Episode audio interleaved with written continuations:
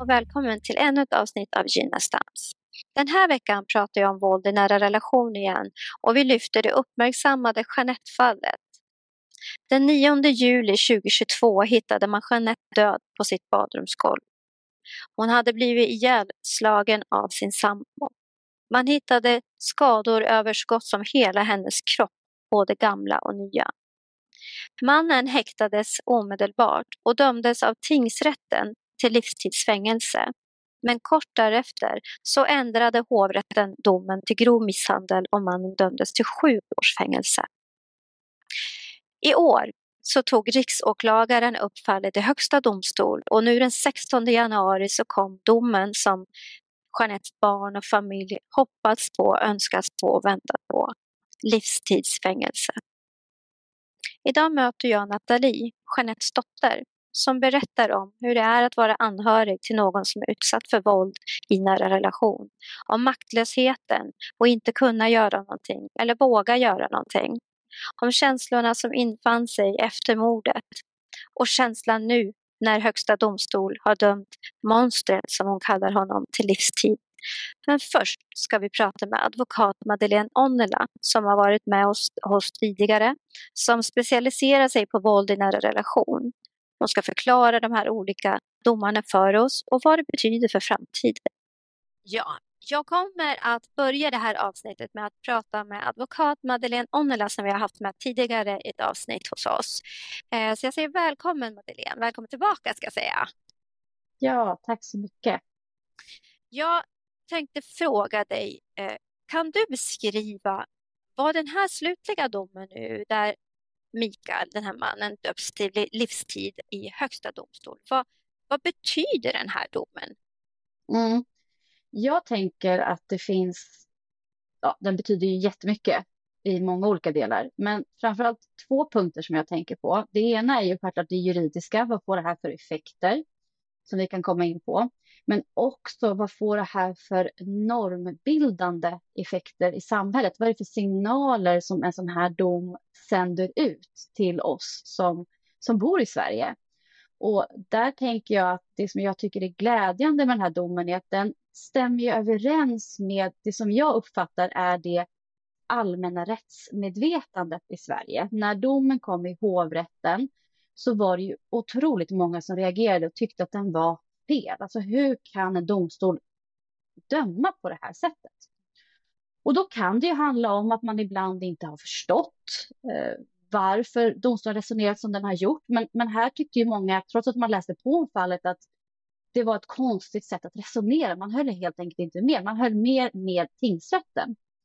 Och då tycker jag att det är glädjande att vi har fått en dom nu från Högsta domstolen som faktiskt står i överensstämmelse med vad folk helt enkelt tycker i stugorna där ute. Mm.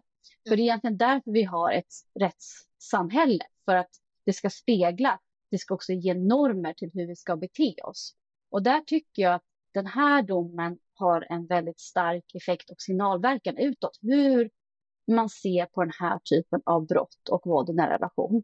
Och den tillsammans med en annan uppmärksammad dom som har kommit också på sista tiden, den så kallade Snippandomen från Högsta domstolen, är ju också ett sådant exempel som jag tror att många tycker att rättsväsendet dömer på rätt sätt. Mm. Och det är ju också väldigt viktigt tycker jag att vi har ett rättsväsende där vi faktiskt håller med och förstår och tycker att det är rimligt det domstolen kommer fram till. Det som var i hovrätten i det här fallet, om man nu tittar på det lite mer juridiskt, var att de gjorde ju en bedömning avseende det som man kan förenklat säga som orsakssamband. Det är egentligen det som den här domen mångt och mycket handlar om. Eh, därför att när det gäller mord eller för den delen misshandel så är det så kallade effektbrott. Det ska leda till en viss effekt. Ett agerande ska leda till en effekt. Och det vill säga ett agerande ska leda till att någon avlider. Eh, och det ska liksom stå i paritet till varandra för att man ska kunna döma mm. någon för mord.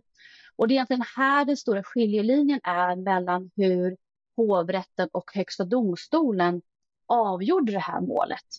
att lite förenklat kan man säga att, att hovrätten dömde och menade i sina domskäl att det kunde bero på annat. Dödsorsaken kunde bero på läkemedel eh, och att man har intagit det.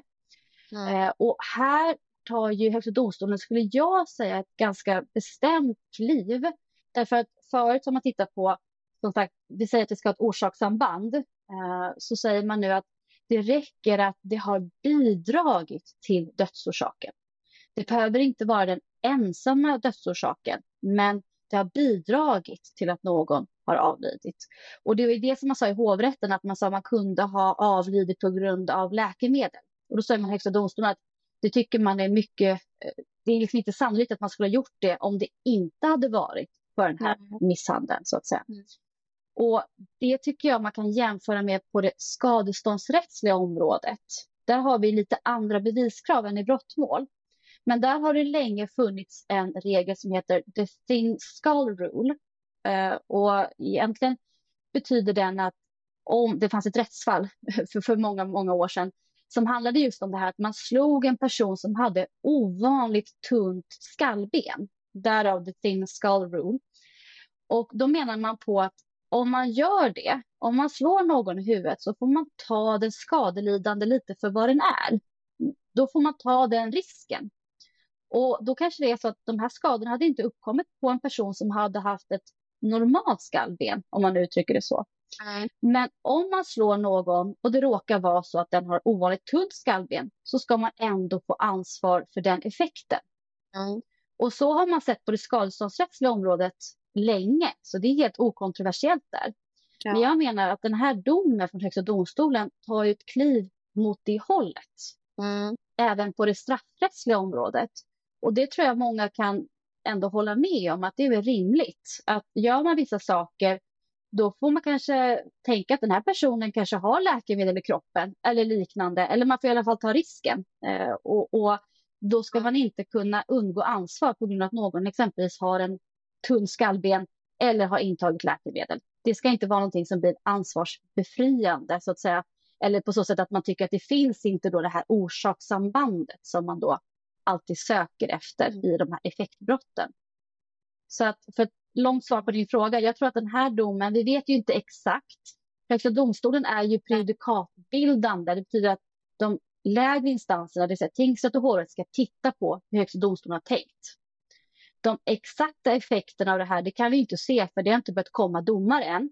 Men jag tror att det här kommer göra stor skillnad i det straffrättsliga förfarandet faktiskt, hur man resonerar i den här typen av frågor.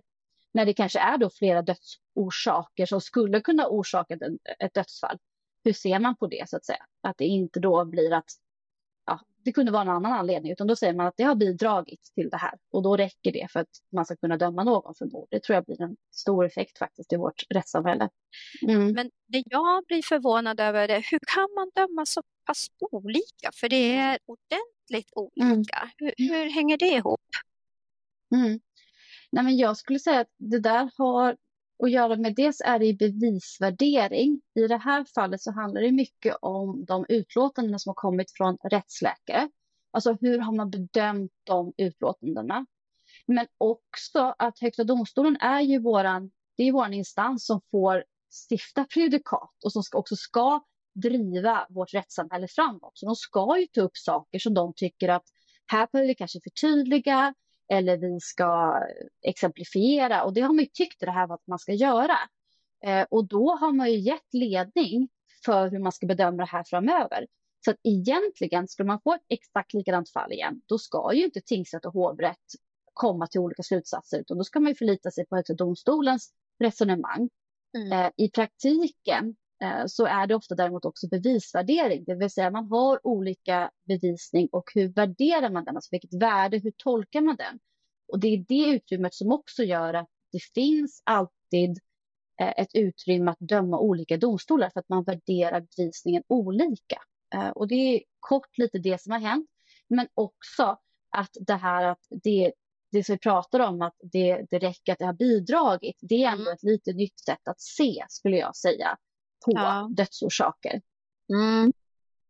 Jag tänker, ser du, eh, ser du redan nu att det finns liksom rättsfall där man eh, gör på ett annorlunda sätt eller tänker på ett annat sätt? Eller är det för tidigt? Eh, och jag vet att du pratade tidigare om att det finns förändringar när det gäller mm. våldsbrott eh, och i våld i nära relation mm. och, och, som, som liksom är på gång eller som regeringen har som förslag. Mm. Hur, kan du mm. berätta lite om vad du ser för framtiden? Mm. Jag tror att det är för tidigt att se hur den här domen eh, påverkar. Just därför att den kom så pass nyligen så man mm. har inte hunnit liksom, implementera det här eller sätta sig att arbeta riktigt. Eh, men för att gå tillbaka till det jag var inne på tidigare, den här snippan-domen. Mm. Den kan jag däremot se i liknande ärenden att den har gett effekt på hur exempelvis åklagarna driver ärenden och hur man också processleder i rätten. Så det kan jag säga, den är inte så gammal. Där har jag redan nu sett att det här har påverkat eh, vårt rättssamhälle eh, utifrån de riktlinjerna som man ändå förstår att Högsta domstolen vill att det ska påverkas genom. Eh, den här domen tror jag också kommer vara, det blir ju också livstid. Eh, och man menar ju på den här hänsynslösheten och att det är närstående och, och man har varit eh, extra utsatt i den här konstellationen. Och det tänker jag också är någonting som vi kommer alltså normbilda oss kring. Och ja. det är ju en annan sak. Det ena är ju vad som händer inne i våra rättssalar och vad som händer när polisen arbetar och driver förundersökningar. Och det andra är ju vad händer med kanske de som inte normalt sett kommer i, i, i samband med polis eller anmälningar och liknande. Hur påverkar en sån här dom dem?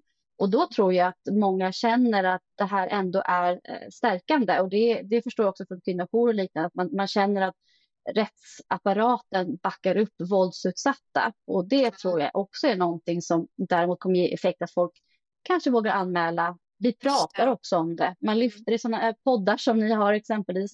Så att vi får ju ringa på vattnet som kanske går utanför våra rättssalar. Och det är väl det vi egentligen också vill med ett rättssamhälle. Ja, det är jättebra hur, hur kände du när du hörde den här domen? Vad hände i dig och, och hur känner du för ditt arbete? Eh, när jag hörde domen från eh, Högsta domstolen så jag eh, vet inte om, om, vilket uttryck man ska använda, men jag känner liksom att det är på väg åt rätt håll. Mm. Eh, I hur vi ska värdera, hur vi ska tänka kring de här frågorna. Eh, så jag, jag blev lättad faktiskt. Eh, och jag har följt det här ärendet också och jag tyckte i hovrätten eh, att det är ju ändå de här rättsfrågorna som, som vi har varit inne på som också för oss jurister är intressanta. Och där tyckte jag när jag läste det man hade, när man överklagade hovrättens dom så skickar man ju till Högsta domstolen en skrivelse från åklagaren och den skrivelsen tyckte jag var väldigt intressant eh, och jag hoppades verkligen att Högsta domstolen skulle gå på åklagarens resonemang och det, det har man ju faktiskt också gjort. Och jag tycker att det är en fullt rimlig utveckling av eh, vår praxis, alltså av våra, våra rättsfall. Eh, så att jag, jag tycker att det är, jag är försiktigt optimistisk, så kan man väl säga, för, eh, ja. för, för sånt här avgörande. Mm. Vad bra. Vad fint. Jag är jätteglad att du ville vara med Madeleine och förklara det här för det är inte helt lätt för en, en vanlig person att förstå. Eh, är det någonting mer du vill tillägga eller förklara någonting du tycker är viktigt i det här att, att ta upp innan vi säger hej då? Nej, men jag tänker också avslutningsvis också för de anhöriga som, som lämnas efter att också få sånt här avgörande, att jag tror att det också är läkande Eh, och att mm. man liksom tycker att det är rimligt, det en domstol kommer fram till, tror jag faktiskt också är någonting som man inte ska underskatta. Mm. Absolut. Vad bra. Då tackar jag dig jättemycket Madeleine för att du ville komma in här och förklara Tack. för oss. Mm. Eh, så, så ses vi snart igen Madeleine. Det Tack så vi. jättemycket. Det gör vi. Tack. Hej då. Okay. Ja, jag säger välkommen till dig Nathalie så mycket. Nu förra tisdagen blir det nu den 16 januari så följer äntligen den domen som ni har väntat, hoppats på och önskat skulle komma. Och min fråga till dig nu så här direkt. Hur känner du idag? Men det, jag känner mig lättad såklart, men eh, också väldigt trött. Det är väldigt överväldigande. Man har men, kämpat med det här nu i snart två år då, så det är mycket känslor som kommer över en och släpper ska jag säga. Så att det är en, en mix av lite allt möjligt, men eh, trött skulle jag säga. Mm. Mm. Och det är som du säger, du har kämpat i över två år nästan nu här och, och jag undrar hur man då hanterar både det som har hänt, förlusten av din mamma, eh, en, en sorg Eh, att bearbeta det samtidigt som du ska kämpa mot rättssystemet. Hur, hur har det fungerat för dig? Alltså jag vet knappt själv hur jag ska svara på det faktiskt. För att det är liksom, det har ju gått på någon slags auto bara sen det där hände. Det är ju klart, först så blir det en chock liksom. Man reagerar ju fysiskt, liksom kroppen och ja, men mentalt såklart. Och sen, men sen, man kommer ju inte undan heller det som man behöver göra i form av det praktiska. Och sen har det ju varit omänskligt mycket istället. Då. Men, mm. nej, men det var bara någonting man var tvungen att ta sig igenom. Jag har ju fortfarande syskon och det blir ju som att man vill men se, se efter de andra och så också. Så jag vet faktiskt inte hur man har fixat det, men man har, man har bara gått på några autopilot känns det som. Mm. Nu när jag pratade ju lite om, om vad som har hänt och, och dom, de olika domarna, för det har ju varit tre olika domar som ni har fått gått igenom nu. Eh, och vi kommer att gå in på dem lite senare i intervjun, men nu när, du har fått, när ni har fått den här slutliga domen att han har fått livstids fängelsestraff och du liksom kan lägga den här rättsliga biten åt sidan. Eh, känner du, kanske lite för tidigt än, men känner du nu att du kanske får någon slags sinnesro och kunna börja läka och sörja på riktigt? Jo, men det är det jag hoppas såklart. Det, det är ju svårt att veta hur man riktigt Ja, men hur kroppen funkar egentligen riktigt. Alltså jag har ju mest tagit dag för dag och sen har det gått upp och ner. Liksom man, det är mycket nya känslor som kommer över. Man, man vet inte riktigt hur man ja, men hanterar det ibland. Och det, det är ju svårt. Att, men det är klart, jag mm. hoppas nu när, när den biten är över att det kanske blir på ett mer sunt vis det här med sorgen. För jag vet ju inte hur, hur man har sörjt i allt det här som har pågått. Så att, ja, jag hoppas verkligen det, att det mm. kommer att bli lättare. Ja. Mm. Om vi backar bandet lite Nathalie nu, eh, för vi kommer gå in mer på det här eh, rättsliga lite senare i intervjun. Skulle du kunna berätta lite mer om Jeanette, om din mamma, vem hon var och hur hon var?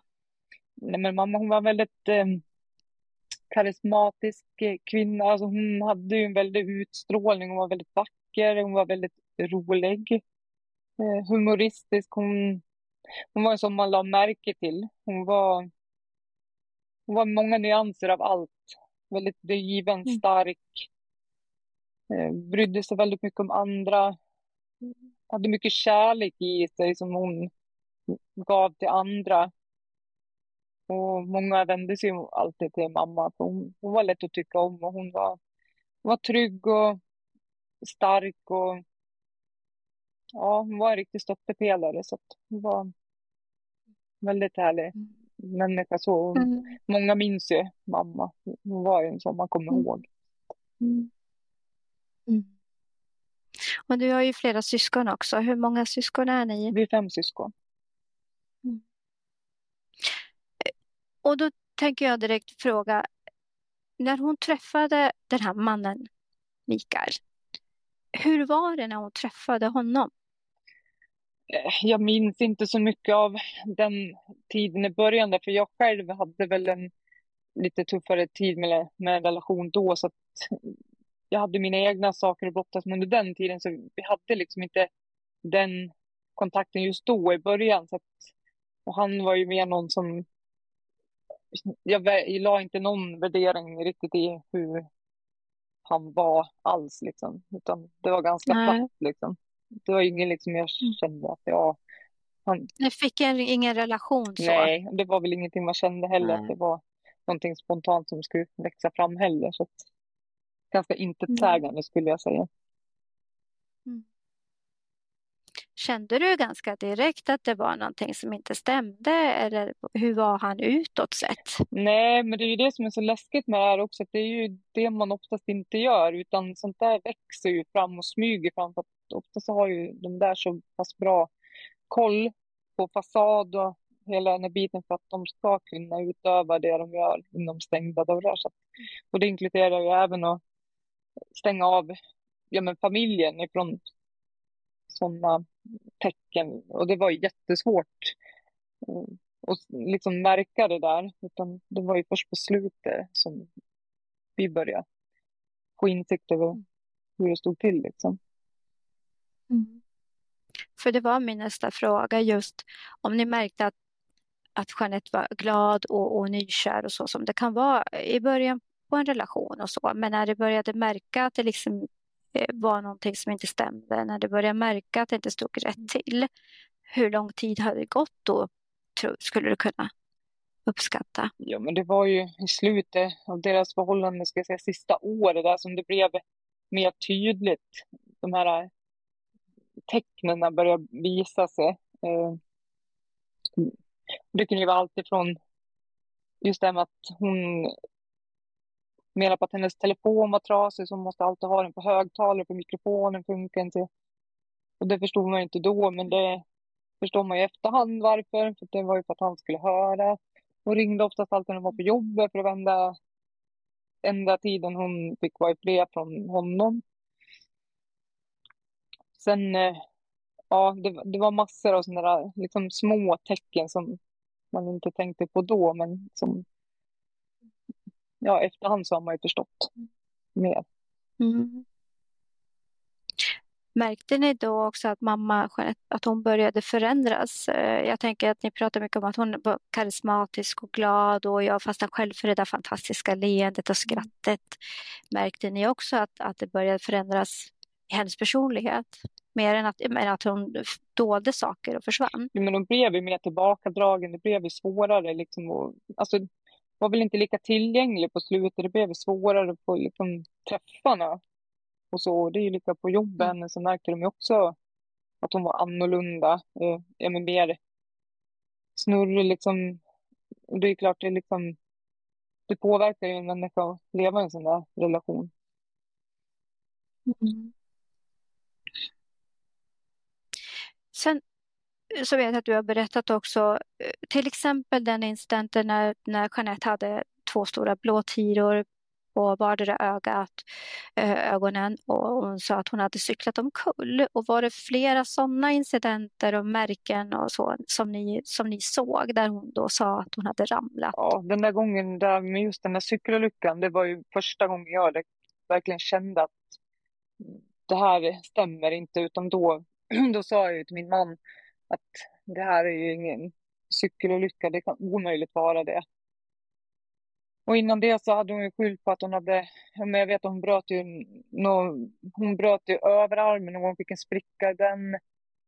Hon bröt nyckelben och så då hade hon ramlat ner för trappen och du vet, hon hittade på allt möjligt som, och förklara. Hon var ju väldigt övertygad om sina förklaringar också.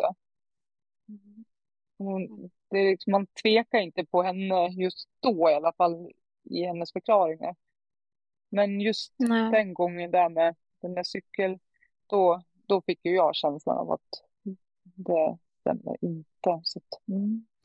Vad hände i dig då? Vad tänkte du och vad gjorde du med, med den känslan? Nej, men då börjar man ju liksom få panik inombords och jag försökte ju konfrontera honom såklart och det är ju klart, det instinktivt så börjar man ju liksom att försöka få ut någon sanning men det är ju svårt för att det blir någon slags skyddsmekanism där som kickar in ifrån mm. ja, men de som lever i en sån relation också för jag antar att det är mycket rädsla som spelar in i det. Så det var ju jättesvårt att faktiskt komma till den punkten där hon erkände också hur det låg till. Mm.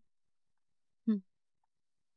Såg du någonsin eh, något våld själv eller fanns det andra som, som såg när någonting hände, antingen fysiskt eller psykiskt? Alltså, hon, hon var, det var ju liksom alltid så smidigt att, att hon, in, hon såg till att man inte liksom fick se i samband med de händelserna. Och jag, i och med att jag bodde liksom längre ifrån där, så jag hade ju inte liksom möjligheten att få den insikten heller. Men jag vet att det, det var liksom... De höll det liksom inom stängda dörrar för det mesta där. Och det är ju klart, mm. jag vet någon av mina syskon hade upplevt honom som väldigt hotfull och så någon gång när han hade druckit och sådär. Eh, men inte kanske bevittnat våld. Och det är en gång liksom min syster vet när hon var på en skotertur där som man hade ja, men, slagen över hjälmen liksom och så. Mm. Men ja, att... mm. För just det där med att vara nära anhörig eller stå på sidan och misstänka eller kanske till och med veta. Det kan ju vara väldigt mm. svårt och många säger ju just den här maktlösheten. Mm. Därför att den här utsatta döljer in i det sista, förmodligen kanske främst av mm. rädsla. Mm. Kände du själv en maktlöshet eh, ju mer tiden gick? När hon inte liksom ville lyssna eller släppa in eller att hon försökte dölja jo, det? Jo, men det är klart man gör det. Det är ju fruktansvärt jobbigt som anhörig att befinna sig i en sån situation. Och det, det är ju liksom inget tydligt vart man ska vända sig heller som anhörig. I och med att poliser redan har varit inkopplade och inte ens de kan göra någonting. Vad ska man som anhörig göra för att inte förvärra situationen när, när liksom när, ja men i, i alla fall en mamma då, ja men avrådde liksom var väldigt tydlig med att säga att nej men ni får inte liksom göra någonting nu för att ja, förmodligen så ville hon ju inte liksom utsätta vare sig oss eller sig själv men det, ja, det är klart. Pratade ni, men ni pratade med polisen, för, för det har vi pratat om tidigare och vi kommer att prata om det framöver också. Just svårigheten med att få hjälp eller få eh, kontakt och besöksförbud till exempel.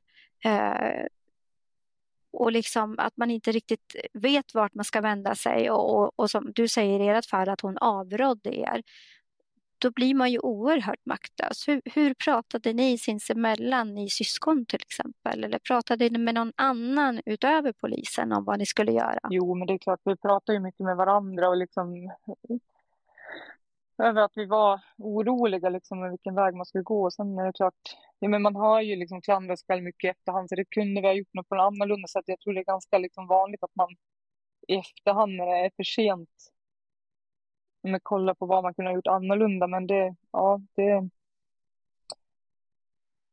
Alltså de som inte har varit anhöriga till något sånt där förstår nog inte mm. riktigt hur svårt det är. Nej. Nej. Så är det. Och det, det är inte en skuld varken ni eller någon ska bära. Därför att just jag tänkte på att ställa den frågan med om och tänk mm. om och sånt. Att det är nog ganska viktigt att man får släppa de tankarna ganska fort.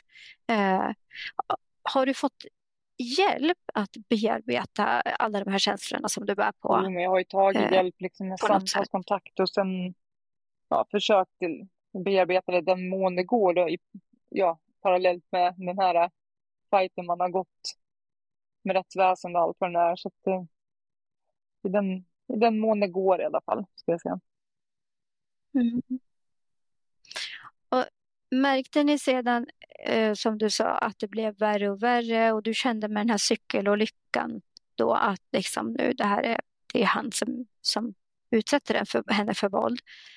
Trappades det upp ytterligare sen då och hur var din mamma mot slutet innan eh, mordet? Det, alltså, det var ju ett par veckor innan där, då, då berättade hon ju för mig och för mina syskon liksom att, ja, men hur det egentligen hade varit. Så där. Och jag insisterade på att jag kommer att hämta dig, jag gör det nu. Men då, det var liksom bara, nej du gör inte, absolut inte, det är livsfarligt. Liksom. Och hon hade en plan, liksom. hon visste vad hon skulle göra. Och jag fick absolut inte komma dit, utan det, ja. Och sen, ja, det, det är liksom, det är nästan så att det är lite diffust i efterhand när allt har lagt sig. Man försöker tänka tillbaka liksom på hela den där perioden då liksom. Tiden innan och... Mm. Men jag vet att det var ju liksom mycket sådana där konstiga saker som hon sa som man också i efterhand har förstått att det, ja, som att hon nästan kände på sig hur det skulle sluta liksom. Att ja, men se till att ta hand om varandra, ni syskon och ja, tänk på det. Och när jag är borta så ska ni inte liksom tänka sig och så. Ja. Vad kände du då? Vad kände ni då? Trodde ni då? För jag minns att jag läste om, jag tror det var din syster som hade skrivit det sista smset till Jeanette. Eh, om någonting att du måste ta dig därifrån innan han mm. dödar dig. Eh, och det, det är en sak att, att, skriva så. Det är, något, det är någonting man verkligen inte hoppas ska hända och så. Men någonstans kan jag tänka att det kanske är det sista man tror ska hända, även om det är våld. Förstår du hur jag menar nu? Absolut. Hur gick tankarna där? Nej, men alltså man, man, det är ju alltså det är jättesvårt att tänka, alltså även om det är en stark oro i en, så det är liksom det, är det sista man tänker att det ska sluta i något sånt, för att det är liksom det känns så långt ifrån en verklighet. Så att, men det är klart, alltså, det var ju en oro vi hade hela tiden. Liksom, att vi var ju rädda liksom, för att det skulle bli så, även om det var svårt att föreställa sig att det verkligen var så det skulle sluta. Så, mm. Mm. mm. Jag vet att det här är jätte, otroligt jobbigt att prata om eh, och jag tänkte höra om du skulle kunna berätta lite om den dagen, 9 juli, eh, med din mamma innan och, och lite sådär. Mm, nej, men jag, jag pratade med henne. Och, till du fick mm. samtalet? Jag pratade mm. med mamma sista gången kvällen innan, där, precis som jag alltid gjorde. Hon, jag menar, hon lät glad, hon skulle åka och handla och så. Det var liksom, vi hade ju våran dagliga rutin, hon och jag. Vi var ju väldigt nära så där, så vi pratade ju säkert tre gånger om dagen. Vi var väldigt nära så. Mm. Um, och sen hade jag inte hört ifrån honom i förmiddagen så där dagen efter. Där. Men det var väl ingenting jag tänkte på just då. Men då ringer min bror istället och han och jag brukar inte höras av så himla ofta ändå. Så det är klart att man reagerar liksom på att han ringde så. Och sen svarar jag. Och mm. sen hör jag ju att, eh, att han låter allvarlig. Liksom, och han frågar om jag är ensam hemma. Och om jag sitter ner. Och sen säger han att han har någonting tråkigt att berätta. Liksom, och han låter ju chockad själv. Alltså jag hör ju liksom att han låter skärrad. Och så säger han, mamma är död. Och det var liksom, ja. Det är svårt att beskriva vad som händer i en när man hör något sånt där. För att dels så blir det ju liksom någon konflikt i en att nej, det, alltså man kan inte ta in det samtidigt som man... Mm. Alltså ja, det, det var liksom... Det var så himla otäckt. Jag, jag stapplade liksom ut på gården och, och skrek efter min sambo liksom. Och han stod och kapade ved liksom, men jag överröstade med kapsågen tydligen ändå. Så att det, ja, det var liksom bara ren mm. och skär smärta liksom, att, samtidigt som att man inte kunde ja, men, tro att det var på riktigt. Så att det var, alltså, jag kommer faktiskt ärligt inte ihåg så mycket mer än just den biten. För sen är det väldigt dimmigt liksom. Ja, det, är det är fruktansvärt. Det, det är jobbigt just de där, jag brukar ramla tillbaka till de där orden liksom från min bror, liksom, när han säger att mamma är död. Just att mm. det var så svårt att ta in just de orden. Men ja, tiden efter är ganska dimmig. Liksom. Jag förstår. När du, när du fick, eh, förstår att det var dimmigt och allt du berättar nu och så, men hade du en tanke direkt vad, vad som skulle kunna ha hänt eller, eller fick du veta då på en gång? Någonstans i mig så kände jag ju liksom, förstod jag ju. Jag förstod ju någonstans att det som vi har varit oroliga för har till sist hänt. Även om jag inte ville liksom mm. tro på det. Det är klart man tänker hjärtinfarkt eller så. Det far ju över och sånt där. Men sen fick vi ju ganska snabbt reda på att det, de hade häktat honom där. Och, och då förstod vi ju att det var inte liksom någon vanlig död. För, ja. Och jag kommer ihåg att ja, ja nej, det, det, nej, det är svårt liksom att ha liksom skarpa minnen över vad som hände just den tiden efter. Men, mm. men ja, det var svårt. Mm, jag förstår det. Mm, jag förstår det. Men gick det också över någonstans, eh, eh, såklart kanske inte på en gång, men när du liksom insåg att det var han som hade bragt din mamma om livet? Var det några andra känslor som, som infann sig då? Eh, vad kände du då när du tänkte på det? Ja, vad tänker man? Det, ja, det, alltså, det är också svårt, liksom, men det är ju, självklart så är ju det första liksom, genuina man känner liksom, rent och skärt, skärt hat emot den här människan. Liksom. Det tror jag varenda människa som skulle vara med om sånt här skulle känna. Det är ju första ja. spontana liksom, känslan. Liksom. Mm. Att man, man känner hat och liksom ja, men att man blir rädd. Alltså det, det är liksom så otäckt också, hela den här händelsen. Och sen är det ju mm. chock, alltså det är en väldigt overklighetskänsla. Det är svårt liksom att greppa riktigt vad man känner, men det är ju en himla mix av liksom, ja, men just den overkligheten och blandat med rädsla, chock och ja, men liksom ett väldigt liksom, hat som blossar upp om det liksom, ja men nu att det är han, han som har tagit liv av mamma, det är klart att man liksom känner instinktivt. Mm. Ja, det är mm. starka känslor. Jag förstår det. Det är jättestarkt av dig att orka gå igenom det igen och berätta och jag förstår att det drar upp enormt mycket känslor i dig. Vi ska ta en mm. liten paus Nathalie och sen så ska vi fortsätta att prata om en liten stund. Så häng kvar så är vi snart tillbaka.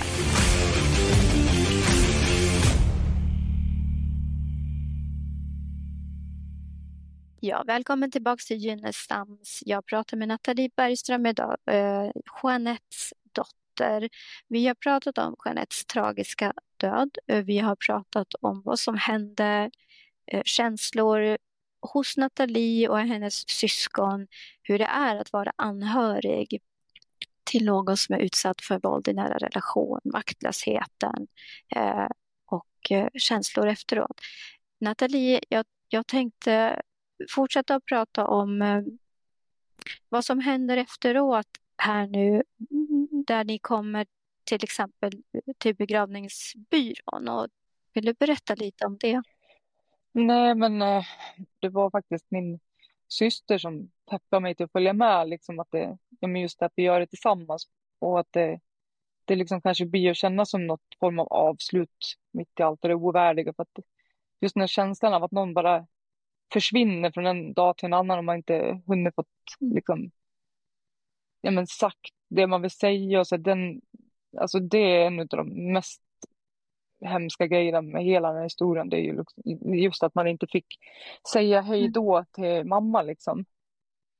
Och just därför så valde jag att mm. följa med just då till begravningsbyrån därför ja, liksom hoppades på att det skulle kännas som en form av avslut där. Då.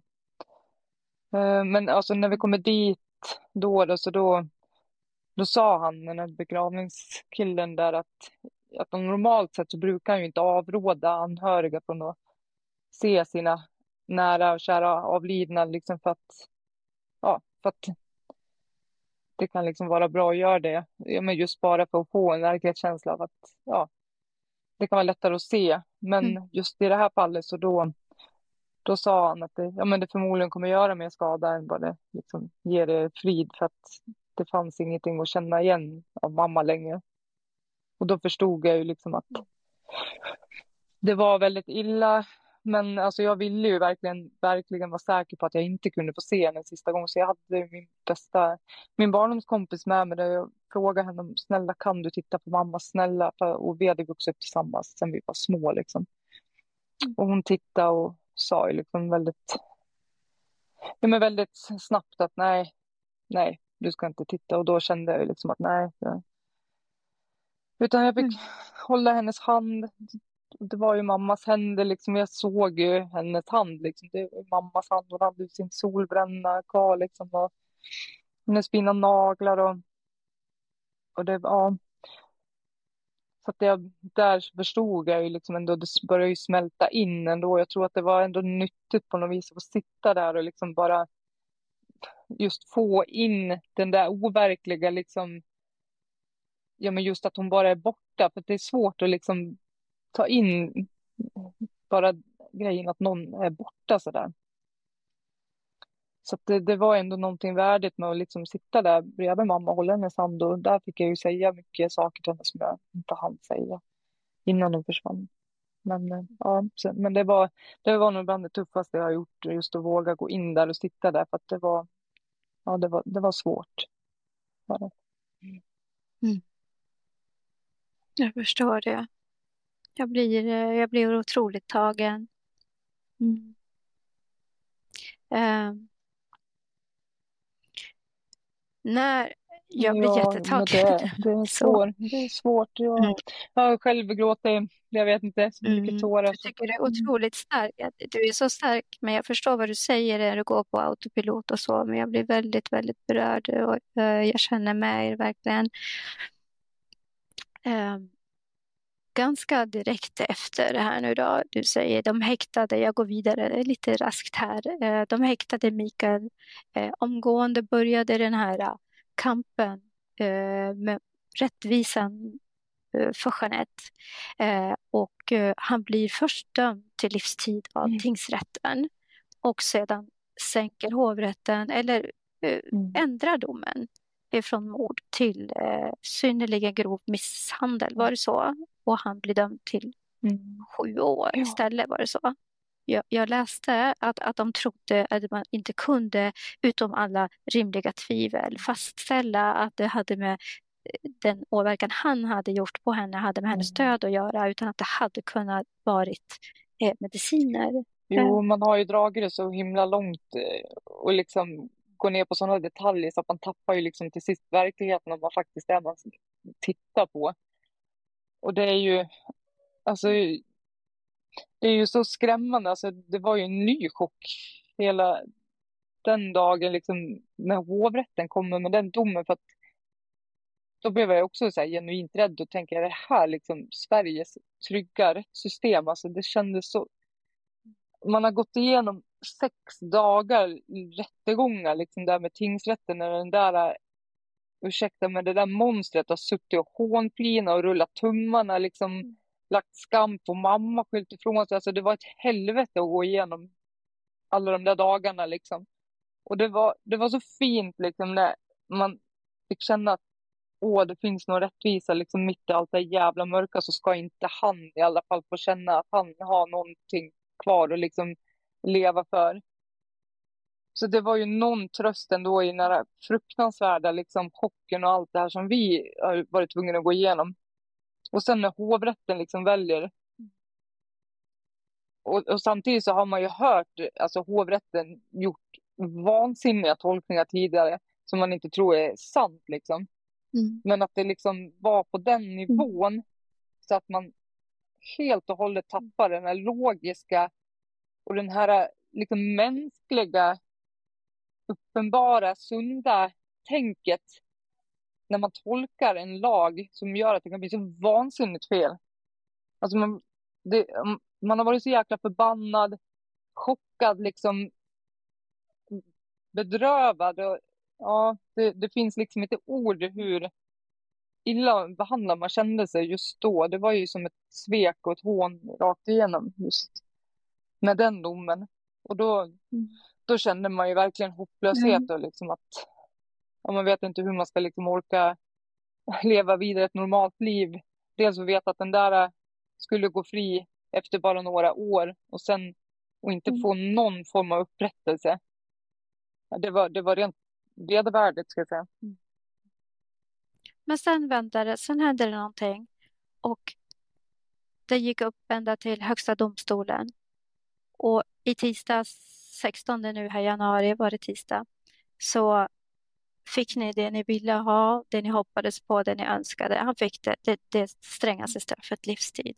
Vad hände i dig då, i ögonblicket när de läser upp domen? Jag började bröta ihop, liksom. det var ju, tårarna kom ju, liksom. det var ju som, allting bara släppte liksom. Man har ju varit väldigt orolig och väldigt liksom, ja men just den här ovissheten och inte veta liksom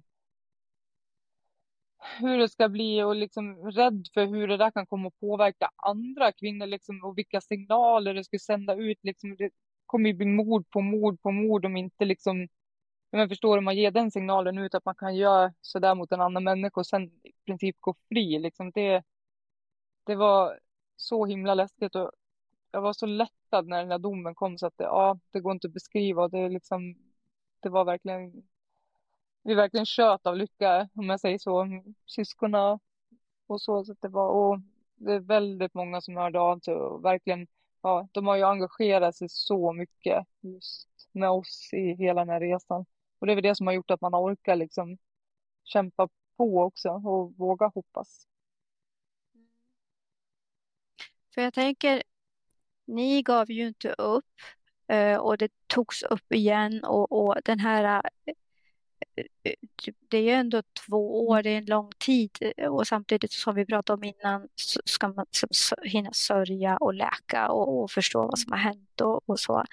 Men hur kan man döma så olika? Alltså, om jag ska säga det, det jag själv har tänkt på liksom, och det jag tror.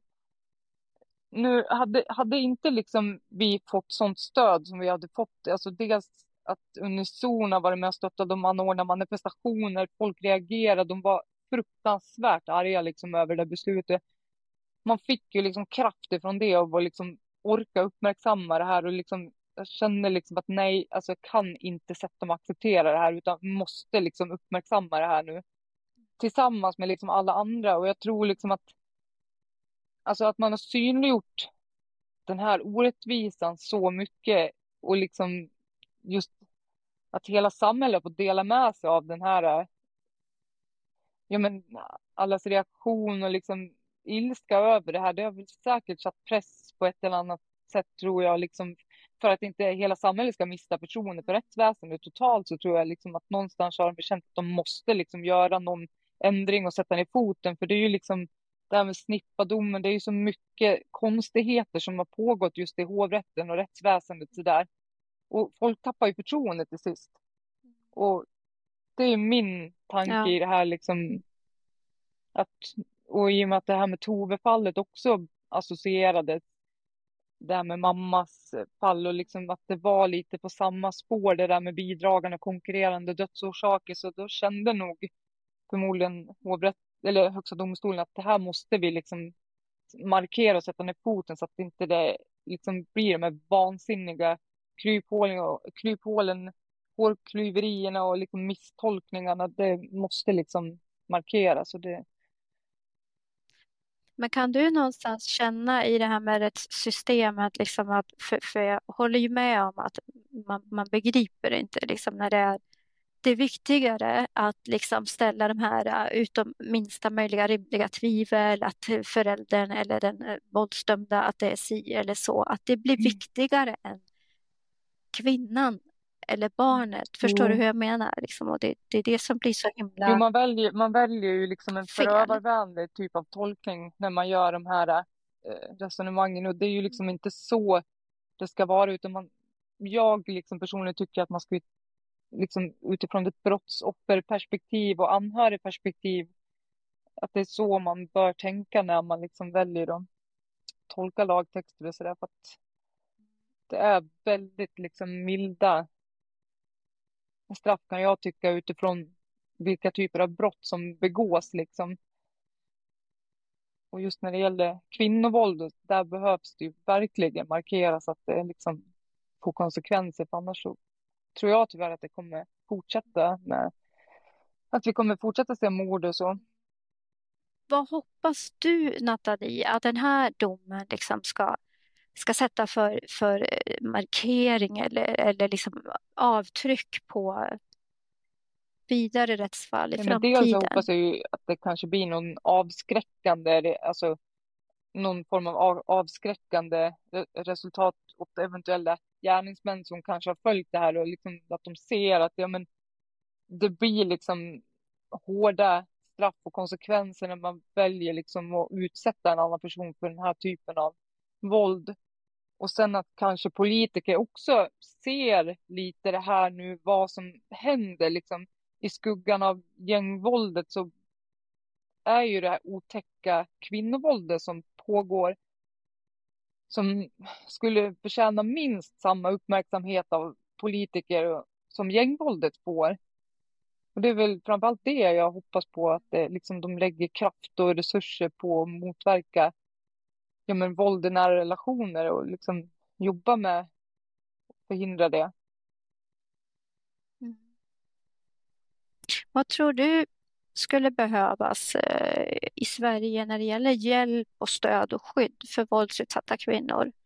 Ja, alltså egentligen skulle man ju inte behöva det skulle inte behöva gå så långt att kvinnor ska behöva skyddas. Så det kanske är så att man ska behöva lägga fokus på män som slår liksom och faktiskt fånga ja. upp sådana här risk, alltså riskbeteenden hos män. Alltså man kan se lite, har det kommit in anmälningar liksom mot eh, eventuella misshandlar, liksom och börja liksom följa männen istället och se, kan man rikta insatser där liksom för att förhindra att män slår? Det är liksom en grej tror jag att man behöver liksom synliggöra den biten mer. Sam, samtidigt så absolut ett ordentligt skyddsnät för de kvinnorna som sitter i en sån här relation. För jag tror att många liksom törs inte anmäla för att dels kanske de är ekonomiskt beroende, de är nedbrutna, rädda liksom, har ingenstans att ta vägen. Och då liksom avstår nog många, tror jag, från att våga göra en sån här anmälan för att det finns ingen riktigt som kan fånga upp dem. Så där tror jag också att skulle liksom behöva göras en ordentlig insats för oss anhöriga, liksom när man misstänker att någonting pågår. Vart vänder man sig? Hur kommer det här se ut nu? Liksom, vad kan vi förvänta oss händer? Liksom? Sådana saker liksom tydliggör hela den här ja, men liksom processen i, runt omkring det här med våld. Alltså, det, det, är, det är svårt jag önskar liksom att det hade funnits mer av ja, framförallt stöd hos anhöriga, ska jag säga. Ja. Men det är ju fruktansvärt eh, att behöva sitta på sidan då och känna sig så maktlös och veta, kanske misstänka eller faktiskt till och med veta vad som pågår, men du kan inte göra någonting.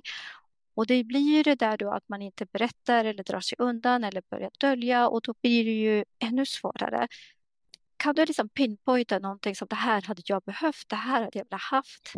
Uh, när, du, när du verkligen kände där, när du såg de här två blåtyrorna och cykelolyckan, när du kände, vad hade du Nej, behövt alltså, jag då? hade ju behövt någon som man kunde ringa till, liksom, som jag visste liksom, kunde möta upp en i det här.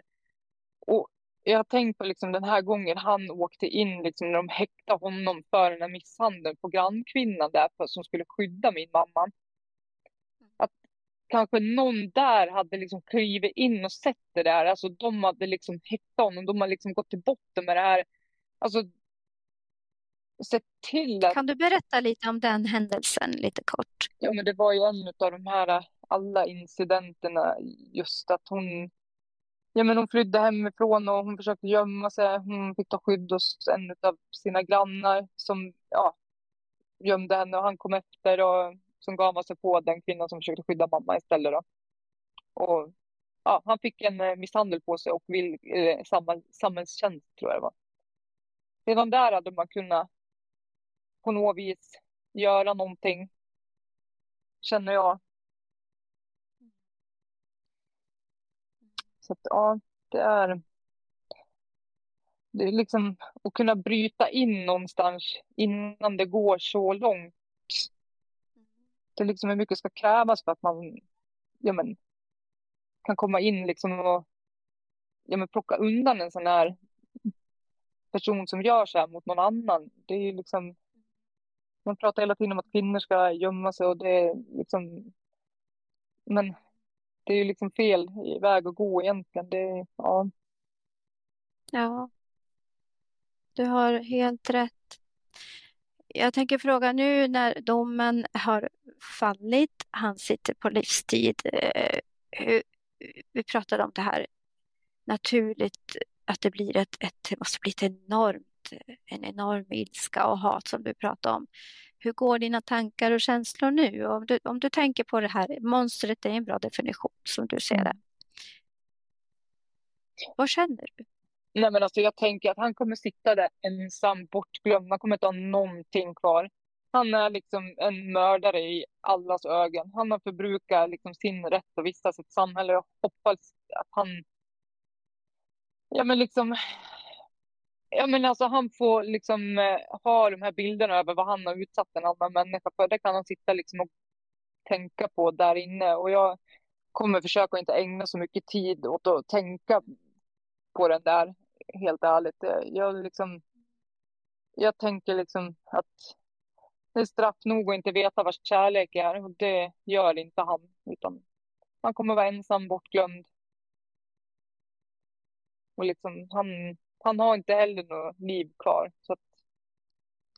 Om du fick säga någonting till kvinnor som befinner sig i våldsamma situationer eller våldsamma för, förhållanden, eh, vad skulle du vilja säga då? Men alltså vänta inte, utan just läs på, liksom försök att få en förståelse för vad det innebär. Liksom det här med, ofta oftast börjar det med psykisk misshandel. Det kan vara gaslighting, liksom det, jag menar förminskning och allting som gör att man monterar ner en människa så att man inte liksom har någon självkänsla kvar. Och våga prata med någon, liksom, någon vän, samtalsterapeut eller någon liksom bara liksom isolera sig inte med den här personen, för de vill ju liksom att du ska kapa av allt runt omkring. De vill ju ha sina klor i dig för att kunna liksom utöva sin makt och så. Och jag tror att det är viktigt att man liksom sätter sig in i en förståelse för hur de här mekanismerna funkar med just det här psykologisk nedbrytning och, mm. och veta, alltså det ska inte ens behöva vara så att man behöver utstå ett slag. Liksom. Det, alltså det är aldrig okej. Okay. För har de den karaktären i sig, du kan räkna med att det finns liksom ingen stopp i dem. Det kan lika gärna, det kan lika gärna innebära att någon liksom tappar livet för att mm. har man de tendenserna till att ens kunna utöva liksom våld mot någon, mm. då, då saknas det någonting liksom i form av emotionell, ja men alltså det brister ju någonstans ja. där. Mm. Mm. Så jag, jag, jag, tror det är viktigt liksom att försöka hålla sig påläst lite grann om just det här med vad psykisk misshandel är och liksom hur det kan te sig med en sån här process. Alltså, för jag, jag läser ju jättemycket om tjejer som lever i destruktiva förhållanden och så här mm. och jag vet inte hur jag ska göra. Men alltså, jag vet att det är svårt just att lämna och det är klart det är svårt liksom. Det, hade det liksom varit enkelt hade hade inte min mamma varit död heller. Liksom. Mm. Men jag tror liksom att man behöver göra vad man måste göra liksom för att mm. överleva också. Man ska mm. liksom inte finna sig i någon annans ja, men liksom klor på det viset. Och det, alltså det, det, kan, det kan lika gärna hända vem som helst. För det, mm. det är ingenting att leka med. Utan det, det är farligt. Det är ju så också, du behöver ju inte mm. vara en svag person eh, för Nej. att hamna där. Det kan vara den som säger att jag skulle gå vid första, jag skulle gå direkt. Och det, mm. det är mm. lätt att säga det innan, innan man har varit där. Jag tänkte fråga, mm. ofta så handlar det ju om att en kvinna eh, har berättat att jag vill lämna dig eller är på väg ifrån den här mm. mannen där det liksom blir riktigt, riktigt farligt. Tror du att det är där din mamma var? Är det därför det här hände? Har du någon aning om vad det var som, som verkligen slog över den här dagen när han, när han verkligen gick över? Eh? Alltså jag, ja, jag tror att den där han kände på sig att hon var på väg och skulle lämna för det, det, liksom, det sa hon till oss också liksom att det var, ja men liksom att hon skulle men ta, slå sig fri liksom att hon, ja men liksom hon skulle lämna honom. Mm. Och det var ju därför liksom inte vi fick ja, men liksom göra någonting för att liksom lägga sig i. Eller vad man ska säga. För att det, hon förstod väl att det kunde bli farligt. Och hon liksom hade sin plan där och vi var tvungna att lita på henne. För att, mm. ja. Och förmodligen så har väl han ja, men, känt på sig det på något vänster liksom, och tänkt att ja, om inte hon ska ha, vill ha mig liksom, då kan jag lika gärna slå ihjäl henne. Liksom, eller hur man nu ska uttrycka det. Mm. Ja, det är klart man har tänkt så. Men ja, jag mm. vet att hon skulle, mm. hon var på väg att lämna. För det var ju ändå ett, ett stort steg hon tog att hon ändå berättade för att det är så här. För många kommer ju Mm. kanske inte dit eh, heller. Jag tänker ställa en, en eh, till känslig fråga Nathalie och det är den sista bilden man ser på övervakningskameran när Jeanette går lite före och han går lite efter. Har du, Mm. har du tittat på den och vad, vad har du tänkt och Ja, känt jo, men, när du har tittat på den bilden? nej, men det var väl ungefär som han behandlade henne hela tiden, att han stövlade iväg och brydde sig inte så mycket om att hon hade svårt att gå och sådär. Hon fick ju cancer liksom, som hon ja, men hämtade sig ifrån. Då. Mm. Hon var ju iväg och gjorde en ganska omfattande operation och det satte på balansen och sådär. Men han gnällde ju mest över hur mycket han fick ta hand om henne och gud, han fick göra det och det liksom. Mm. Och det, och det ser man ju på den där videon också, att han skiter ju liksom i henne, utan Mm. han går bara in och sen liksom utan att hjälpa henne för, upp för trappen och sådär liksom. Mm. Mm. Sen är det ju, ja. Nej men det, är alltså, det är ju svårt att sitta och titta på de där bilderna liksom Mm. från sista tiden. Och så jag, jag har jättesvårt att titta på bilder över, alltså på mamma överhuvudtaget fortfarande. Jag, Mm. Jag har liksom inte klarat av att ställa upp en tavla på mamma hemma än, Mm. liksom, för att jag är inte där. Det gör för ont. Mm. Tror jag, vi pratade om det tidigare, att du ställer upp i Mm. media nu, du pratar om det här, du liksom är eh, för att hjälpa andra att kunna göra någonting åt det här våldet i nära relationer. Tror du också att det är någon slags Mm. terapi för dig?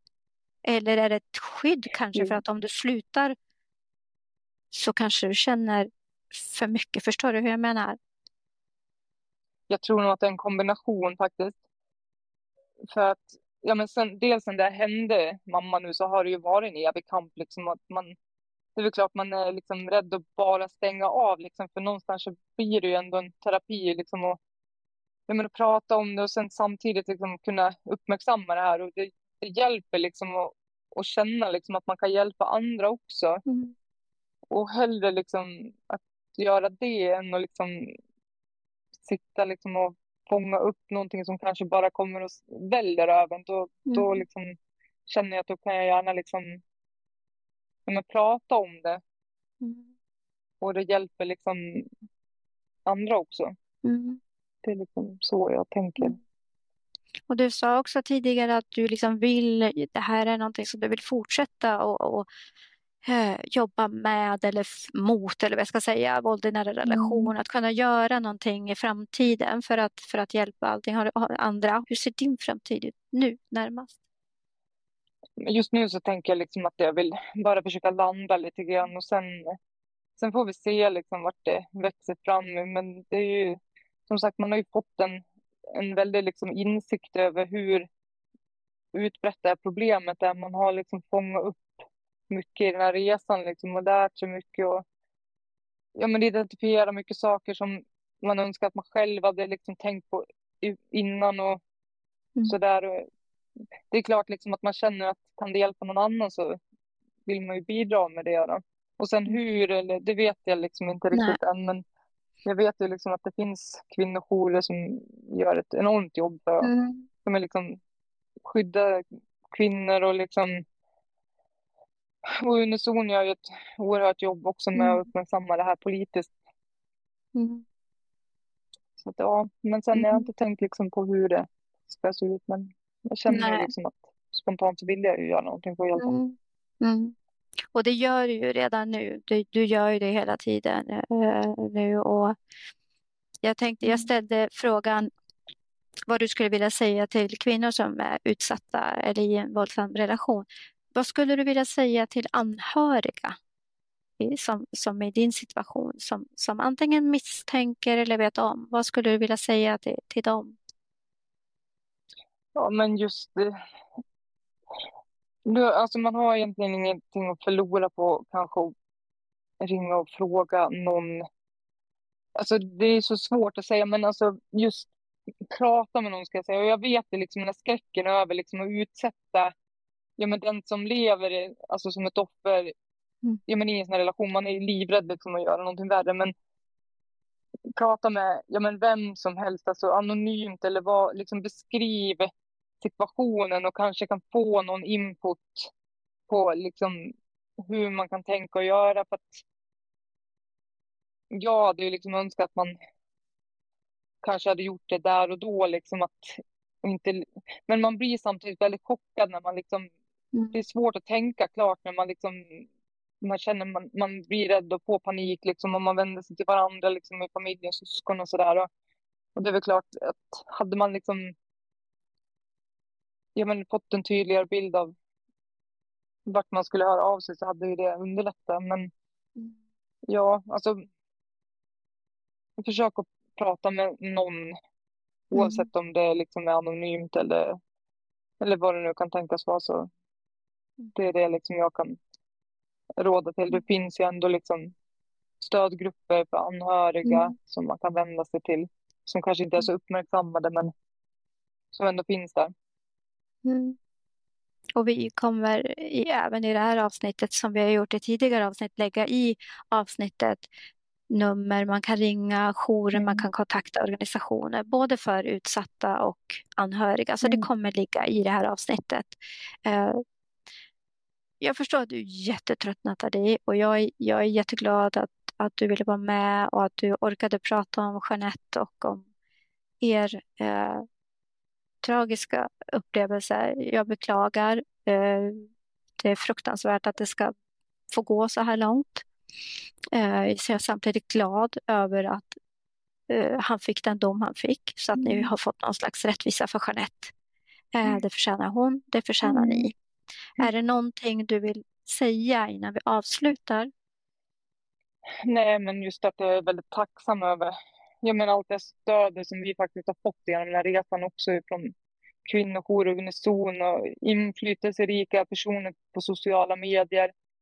Och just det mode som de från riksåklagaren visade när de valde liksom att göra sin tolkning och lyfta mm. och bära upp det här till domstolen. Alltså jag är enormt tacksam för att det har gjort en väldig skillnad liksom för oss som anhöriga och vår möjlighet att kunna bearbeta det här framåt. Samtidigt som det har gjort stor skillnad för många andra tror jag. Mm. Så det skulle jag kunna tippa på. Ja. Tusen tack Nathalie för att du ville vara med och eh, jag mm. hoppas nu att ni får läka, bli hela, eh, så hela som man kan bli. Mm. Eh, var rädd om dig och var rädd om varandra och eh, vi kanske ses igen i framtiden. så tack så jättemycket för att du ville vara med. Mm. Mm. Tack så mycket så, själv. Ja, alla ni som har tittat idag och lyssnat. Jag kommer att, som jag sa, lägga upp nummer och och länkar där ni kan vända er om du är utsatt, våldsutsatt kvinna eller man, eh, om du behöver hjälp. Eh, jag kommer också att eh, prata mer om våld i nära relation i kommande avsnitt. Vi kommer att möta Jale Poljarevius igen där jag kommer att prata om hur det kommer sig att kvinnor, att det går så långt så att kvinnor blir dödade av den de en gång älskat och litat på. Eh, så missa inte det. Men för den här gången säger vi tack så mycket. Hej!